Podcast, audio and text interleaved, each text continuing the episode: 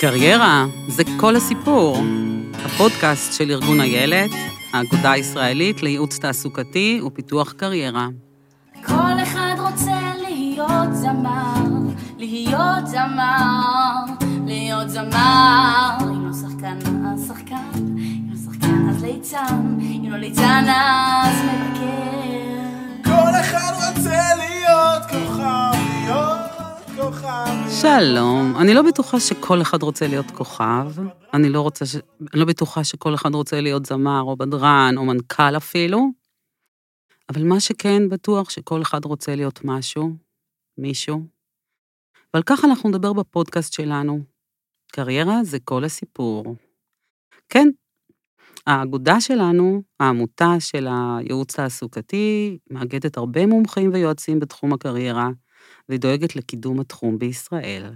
מטרת הפודקאסט שלנו לעזור לכם בקבלת ההחלטות בקריירה שלכם. החלטות לא פשוטות הרבה פעמים, שכולנו מתלבטים בהן. אנחנו נארח יועצי קריירה שיספרו לנו איך הם עוזרים למתלבטים, הם גם יציגו דוגמאות מחדר הייעוץ, וגם נארח אנשים מעוררי השראה שישתפו אותנו בהחלטות שהם קיבלו בקריירה שלהם, ומה עזר להם להגיע לאן שהגיעו. אני ענת, רונאל מטלון, בעצמי עוסקת בתחום שנים רבות, יועצת, מנחה, חוקרת, כותבת, גם מתלבטת ובעיקר סקרנית. היום נדבר על איך הקריירה זה מה שקורה לך כשאתה מתכנן הרבה פעמים מסלול אחר בכלל. ולסיום תקבלו גם טיפים להתנהלות בתקופה הלא נעימה הזאת שנפלה עלינו. ויש לנו היום אורח מיוחד, יובל שפיר. שלום, מחיאות שלום. כפיים, שהיה יושב ראש הארגון שלנו הרבה הרבה הרבה הרבה שנים, עד לפני שנה, אתה ממש מהמייסדים שלו, לא? שנה, שנתיים, משהו כזה. לא, לא מהמייסדים. האמת שהארגון הוקם כשהייתי בן 6, וואלה, ואני בן 44. וואלה. אבל זה נכון שהוא עבר גלגולים והוא השתנה מאוד, אז אה, הרבה אנשים באמת אה, לא מכירים את זה. כן, אז הגיע הזמן, וחלק מהמטרה שלנו כאן זה באמת לחשוף את הארגון הנהדר שלנו. יובל בעצמו הוא יועץ מומחה לקריירה, הוא מייסד ומנכ"ל חברת איי-דיסייד, שעוסקת בפיתוח ידע, הדרכה וייעוץ בתחומי ניהול, חינוך וקריירה מאז 2006, מהמם. נכון? אז תספר לנו קצת, אה, יובל, על דרכך ואיך הגעת לזה. אה, מאיפה להתחיל? איך אני, הגעתי לזה? תתחיל מזה, כשהיית ילד, מה רצית לעשות שתהיה גדול? או, אז אה, האמת היא שלא הייתי מאלה שמסתובבים עם איזשהו סיפור קבוע, אבל היו לי כל מיני רעיונות, כי אצלי במשפחה יש מחצית ככה יותר אנליטית, פלוס אה, הוראתית נקרא לזה, ועוד מחצית יותר אומנותית, ותמיד הייתי חצוי כזה. אה, ובתיכון הלך לי יותר טוב במקצועות ריאליים, אז אה, באיזושהי תקופה אמרתי, אולי אה, הייתה לי מין רומנטיקה כזאת לחקר כוכבים, אמרתי, אולי אני אהיה פיזיקאי, או איזה משהו כזה. אבל באמת שלא ידעתי בוודאות, וזה תמיד הטריד אותי, כי רציתי להציל את העולם. מה זאת אומרת? רציתי להציל את העולם, רציתי לעשות משהו מאוד מאוד גדול ולעזור לאנשים, זה משהו שהיה לי בראש, אני בטוח שלפחות בתיכון. איך זה הגיע? אה, פעם דיברתי עם הפסיכולוגית הידועה, דוקטור רני יפה ינאי, והיא אמרה לי שיכול להיות שזה קשור לזה שאני על שם אדם שנהרג במלחמה, ואז במקרים שאתה על שם מישהו, אז יש איזשהו אלמנט כזה שאתה רוצה שהחיים שלך יהיו ראויים לזה, שתהיה להם משמעות מיוחדת. מאוד. כאילו אני יכול להיות אנדרטה למשהו. הבנתי. אה, אבל, אה, וזה משהו שאני חושב שאחר כך טיפלתי בו. טיפלתי בו כי זה יכול להיות גם אלמנט מקביל. כן, נכון, כן. כי זה כאילו מחייב. כי זה מוריד את חופש הפעולה שלך. זאת אומרת, לכל אחד יש אה, הרבה פעמים, יש כל מיני מוטיבציות בקריירה, אנחנו יודעים את זה, אבל הרבה פעמים המוטיבציות האלה, בתוך הלב שלהן יש איזשהו פחד. ואצלי תמיד היה איזשהו פחד שהחיים שלי לא יהיו מספיק משמעותיים, שאני לא אעשה משהו מספיק משמעותי. מאיפה זה בא לך? אז יכול להיות שמכאן. יכול להיות, זה רק... יכול להיות מהבית גם? אולי. כי דווקא אורניה, חלק מהגישה שלה אומר שהמון המון השפעה יש לנו מבית הגידול שלנו, בערכים שאנחנו מקבלים, מקצועות שנחשפנו אליהם. נכון. אז אני לא יכול להגיד שחינכו אותי לכזה דבר. יכול להיות שזה איזשהו איזה סיפור שבניתי לעצמי על זה שאני צריך לעשות משהו נורא מיוחד, אבל בכל אופן, הסיפור הזה היה שם, והתוצאה הייתה שבעצם גם את הדברים שעשיתי בכיוון הזה של באמת לעזור לאנשים, ואת יודעת, והיו משמעותיים בעיניי, בסופו של דבר היה תמיד ברקע איזשהו פחד, האם זה מספיק משמעותי, האם זה מספיק טוב, האם מה שאני עושה... ואז אה, גם היית, הייתה איזשהו, היה איזשהו סטרס במערכת, וגם אני אה, לא יכולתי לעשות את זה באותה אפקטיביות וליהנות מזה, כי, כי כל הזמן זה היה רק לברוח מלא להיות מספיק משמעותי. וברגע שגיליתי את זה בעזרת חבר טוב, שעשיתי איתו שיחת נפש, הוא פסיכותרפיסט, והוא ככה זרק לי את זה, רגע. אז בעצם אתה בחרת בזה? או שכמו שאנשים אומרים לפעמים, זה בחר, בחר בך. כן. אה, אז מסתבר שזה לא כל כך טוב שזה בחר בך, עדיף שאתה תבחר בזה, ומה שעשיתי זה תהליך של לזהות את המקום הזה שאומר, אני חייב לעשות משהו נורא משמעותי ולשחרר אותו. כי הבנתי שזה לא כל כך קשור למה שאני עושה, כמו שזה קשור לחרדות שלי עצמי, ו, ובמשך שנים שכנעתי את עצמי שאני בן אדם רגיל, אין לי שום ייעוד מיוחד, אני לא חייב לעשות את זה, ומה שקרה זה שיכולת לומר, רגע, אז אתה לא חושש שאולי אתה פתאום תרצה לעשות משהו אחר ותאבד את עצמך? אז התשובה היא, לא, זה לא קרה. זאת אומרת, המשכתי לעשות את אותם דברים, פשוט יותר בקלילות, בשחרור, ואפילו יותר בהצלחה. נהדר. אז לזהות את הפחד הפנימי הזה ולשחרר אותו, אני קורא לזה אגב הרמת עוגן, זה תהליך שאני ממליץ עליו בחום. מעולה. עכשיו אה, אני הסתכלתי קצת על הרקורד שלך ושמתי לב אה, בקורות חיים שבעצם התחלת בלימודי קולנוע. נכון. למה? אם היית תופסת אותי בתור אה, חייל משוחרר, נבוך, אה, מבולבל ועובד עצות בגיל 22, 3, אז היית אומרת לי, רגע, אז מה, מה חשוב לך, מה אתה רוצה לעשות? הייתי אומר לך כל מיני דברים, אבל הייתי יכולה לאתר את המשפט, אני רוצה להשפיע על אנשים בדרך יצירתית. זה, זה משהו שכנראה הייתי אומר איכשהו. הבעיה היא שלא ידעתי שזה הדבר המרכזי, ולא ידעתי איך עושים את זה, וחשבתי שכל דבר צריך שתהיה לו כותרת ברורה ו, ומקצוע ברור, זאת אומרת, לא ידעתי עוד איך לעשות ניסוי וטעייה. אז אמרתי, אוקיי, איפה משפיעים על אנשים ועושים את זה בצורה אומנותית? קולנוע. והיה לי מאוד נחמד, וחשבתי שזה יכול להיות מעניין, ו... ובדקתי, והייתה שנה מעניינת, סיימתי אותה כמו שצריך, ואמרתי, אוקיי, זה לא בדיוק פה. אוקיי, ואז? ואז אמרתי, אוקיי, אני לא יודע מה אני רוצה לעשות, מה שאני יודע זה שאני רוצה לעשות משהו משמעותי, יש לי הפרעות קשב, ואני עוד לא יודע, אז בוא נחקור, בוא נחקור. אז נרשמתי למקצוע שהוא לא טקסטואלי, כי אמרתי, עם הפרעות הקשב שלי אני לא רוצה הרבה טקסטים, נרשמתי למדעי המחשב. עכשיו, יש אנשים שיגידו, מה? זה יותר קשה ממשפטים, אז אצלי זה הפוך. אז נרשמתי ל... יותר קשה, אין דבר כזה, זה מאוד אישי, לאחד זה קל ולשני זה קשה.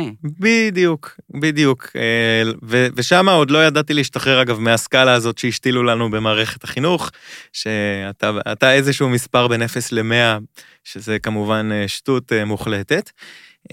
לוקח זמן ל- לעשות לזה unlearn. אז עשיתי לזה unlearn, והלכתי הלכתי ללמוד מדעי המחשב ושילבתי את זה עם תואר רב-תחומי כזה.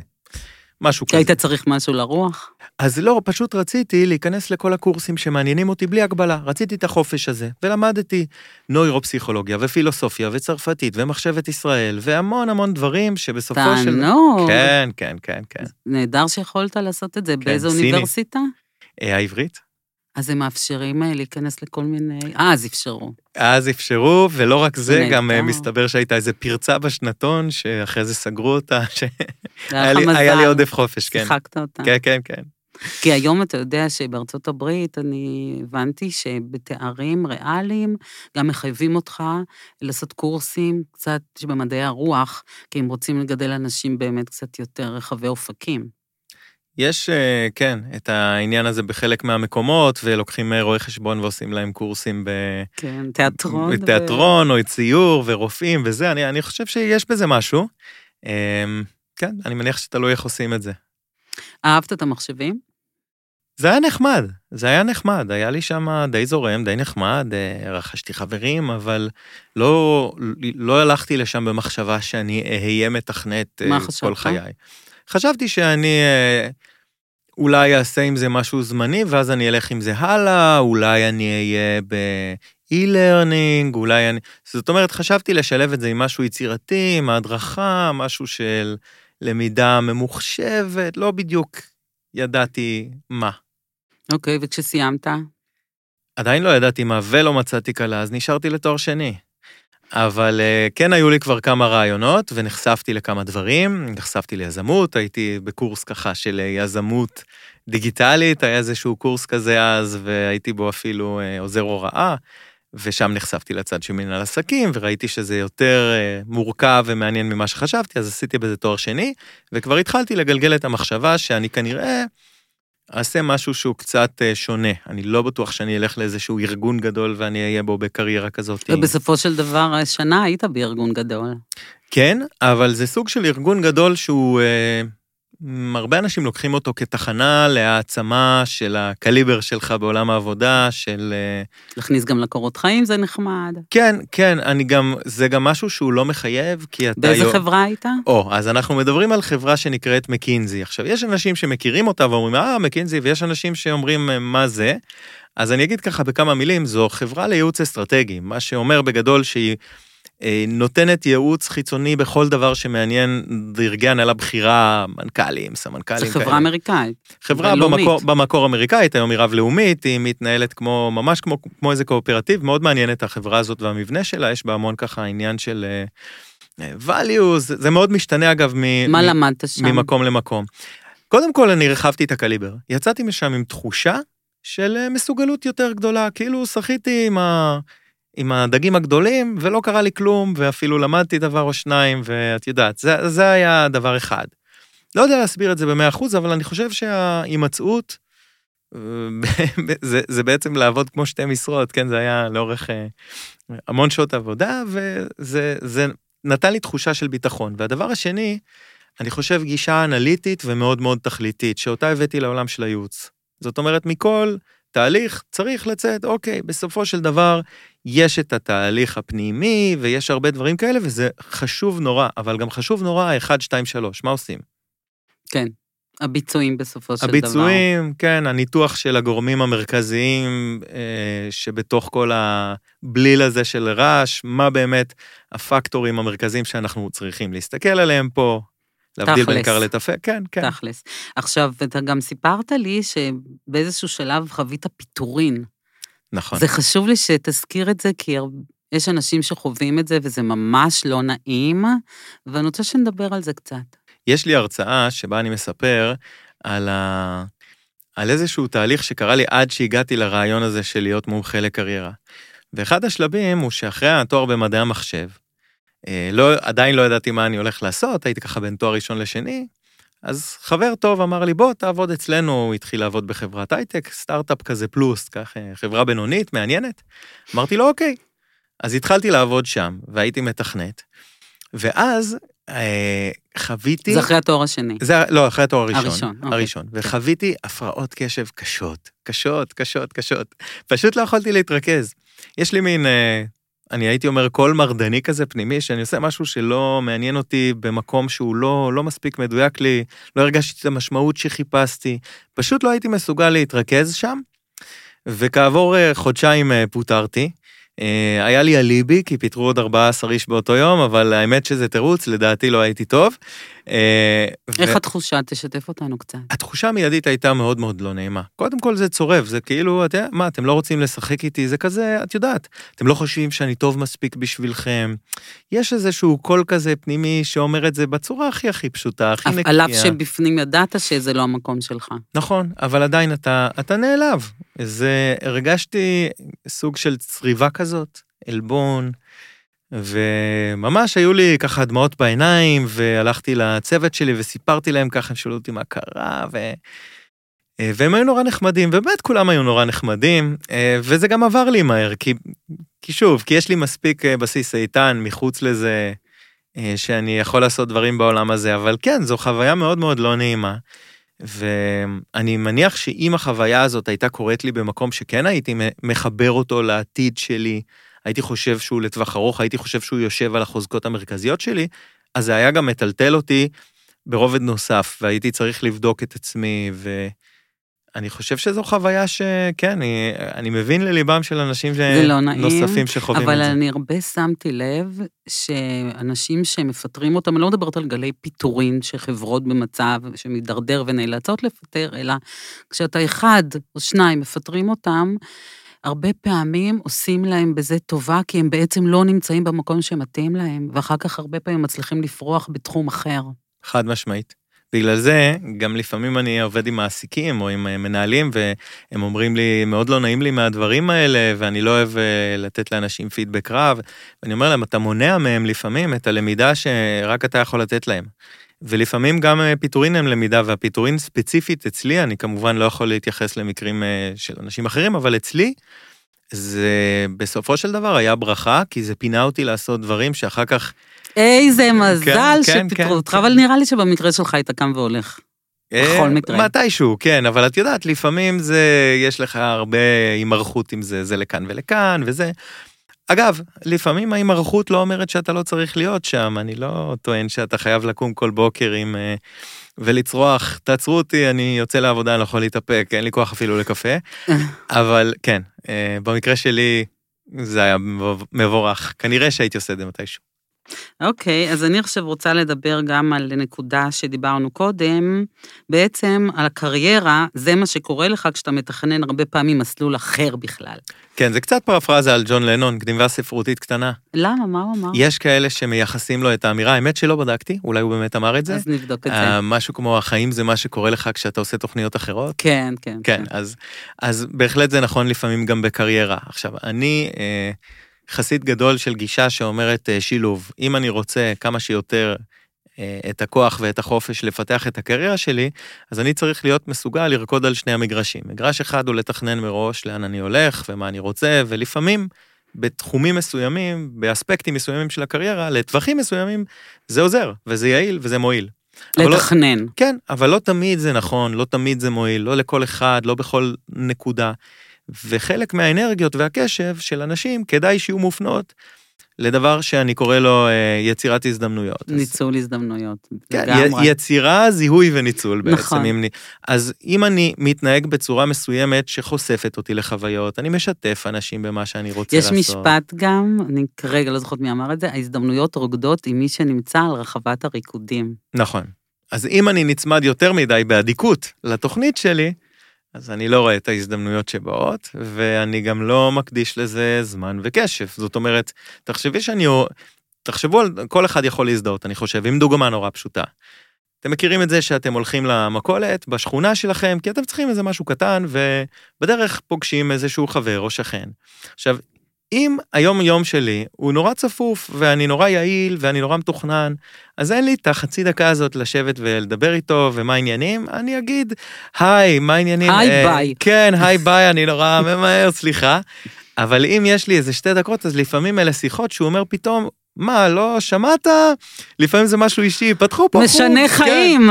ולפעמים הוא אומר, אתה יודע, אצלנו בחברה עכשיו עושים הרצאות, ואולי תשלח לי ו... ולך, לכי זה. ההזדמנויות. כן, כן, כן. צריך לתת זמן להזדמנויות, להיות חשוף אליהם, פתוח אליהם, נכון. להיות מוכן אליהם. צריך רווחים, צריך ואקום, צריך חריצים, ולפעמים צריך אפילו לשבש בכוונה את היום-יום כדי שדברים יקרו.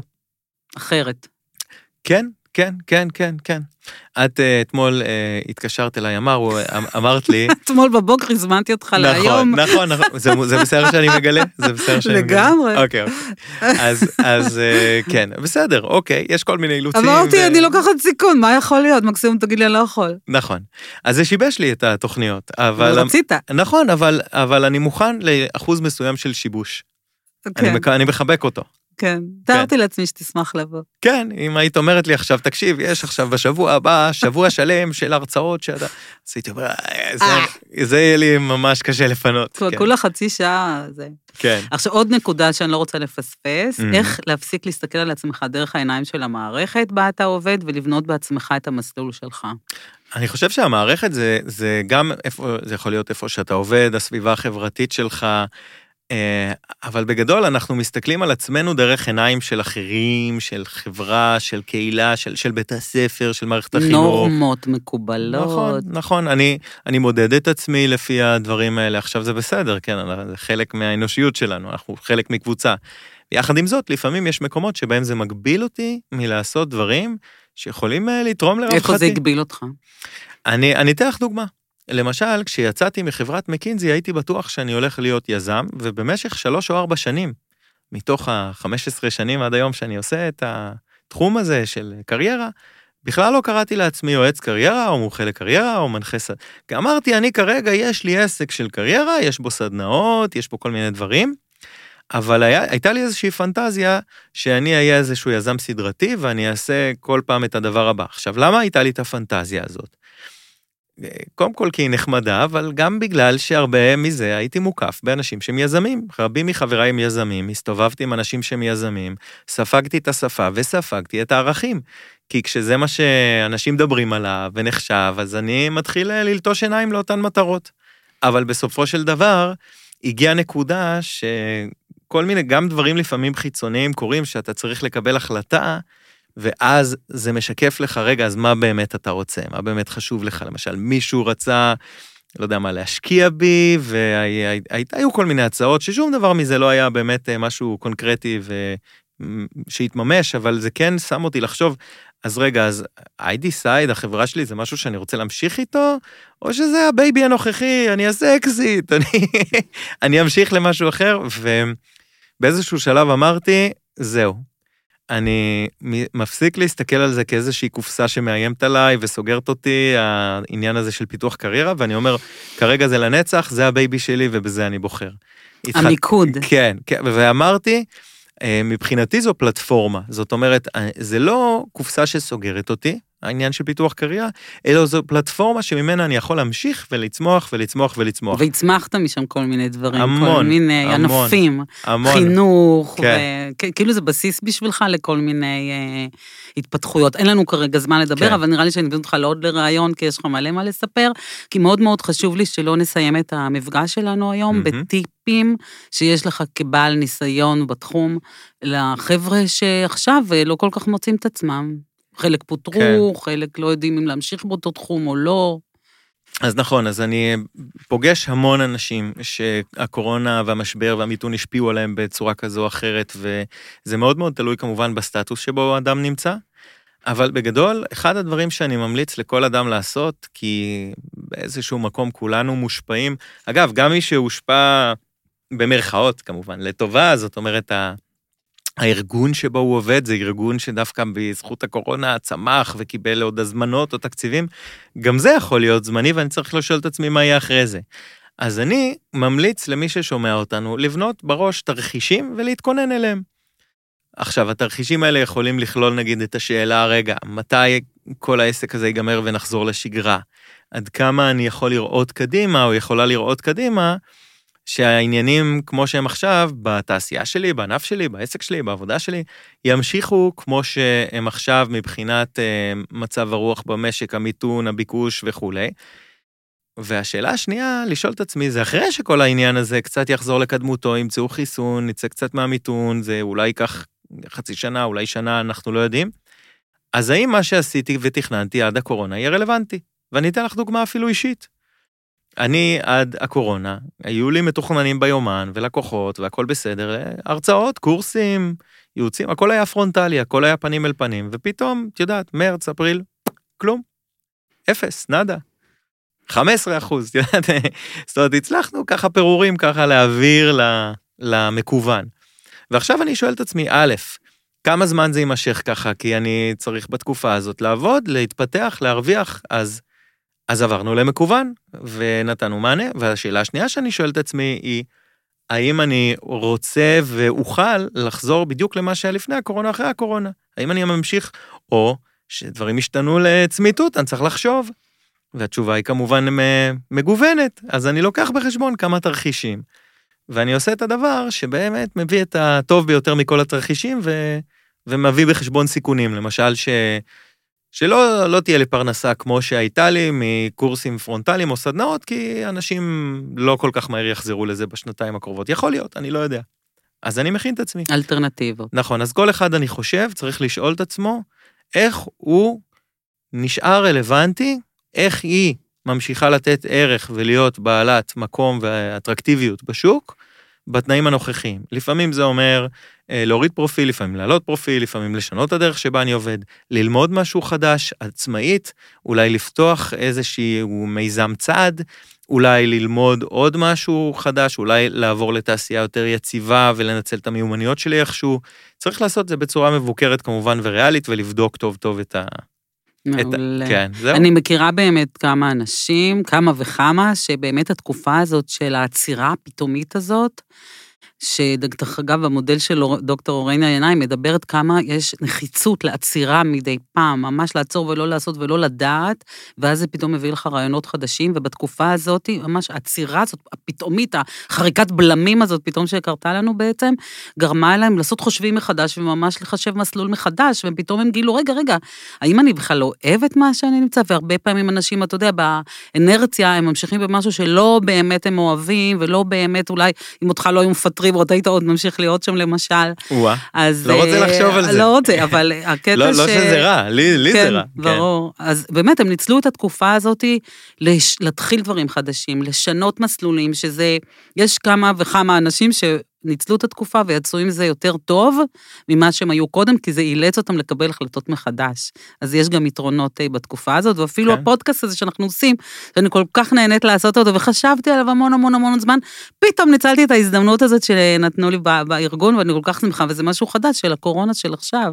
לגמרי. אז אה, המון תודה, אני גם נורא שמחה על ההזדמנות מח- והניצול הזדמנויות. כן, ואגב, זה, זה סוגר לנו מעגל. ש... אנחנו דיברנו על השיבוש, אז הנה, הקורונה שיבשה. ובזכות השיבוש קרו גם כל מיני דברים שאת יודעת, חלק מהם נרצה להיפטר מהם כמה שיותר מהר ולחזור למה שהיה קודם, אבל יש גם כמה דברים שנישאר איתם ונאמץ אותם. לגמרי. המון תודה, יובל שפיר. נהניתי מאוד, ענת. ובהצלחה, אני ממש שמחה, ונראה לי שנזמין אותך עוד פעם, פעמיים לכאן. אה, נראה לי שאני מאוד אשמח, היה לי כיף, ובהצלחה רבה. מעולה. תודה, תודה רבה לך. תודה לך.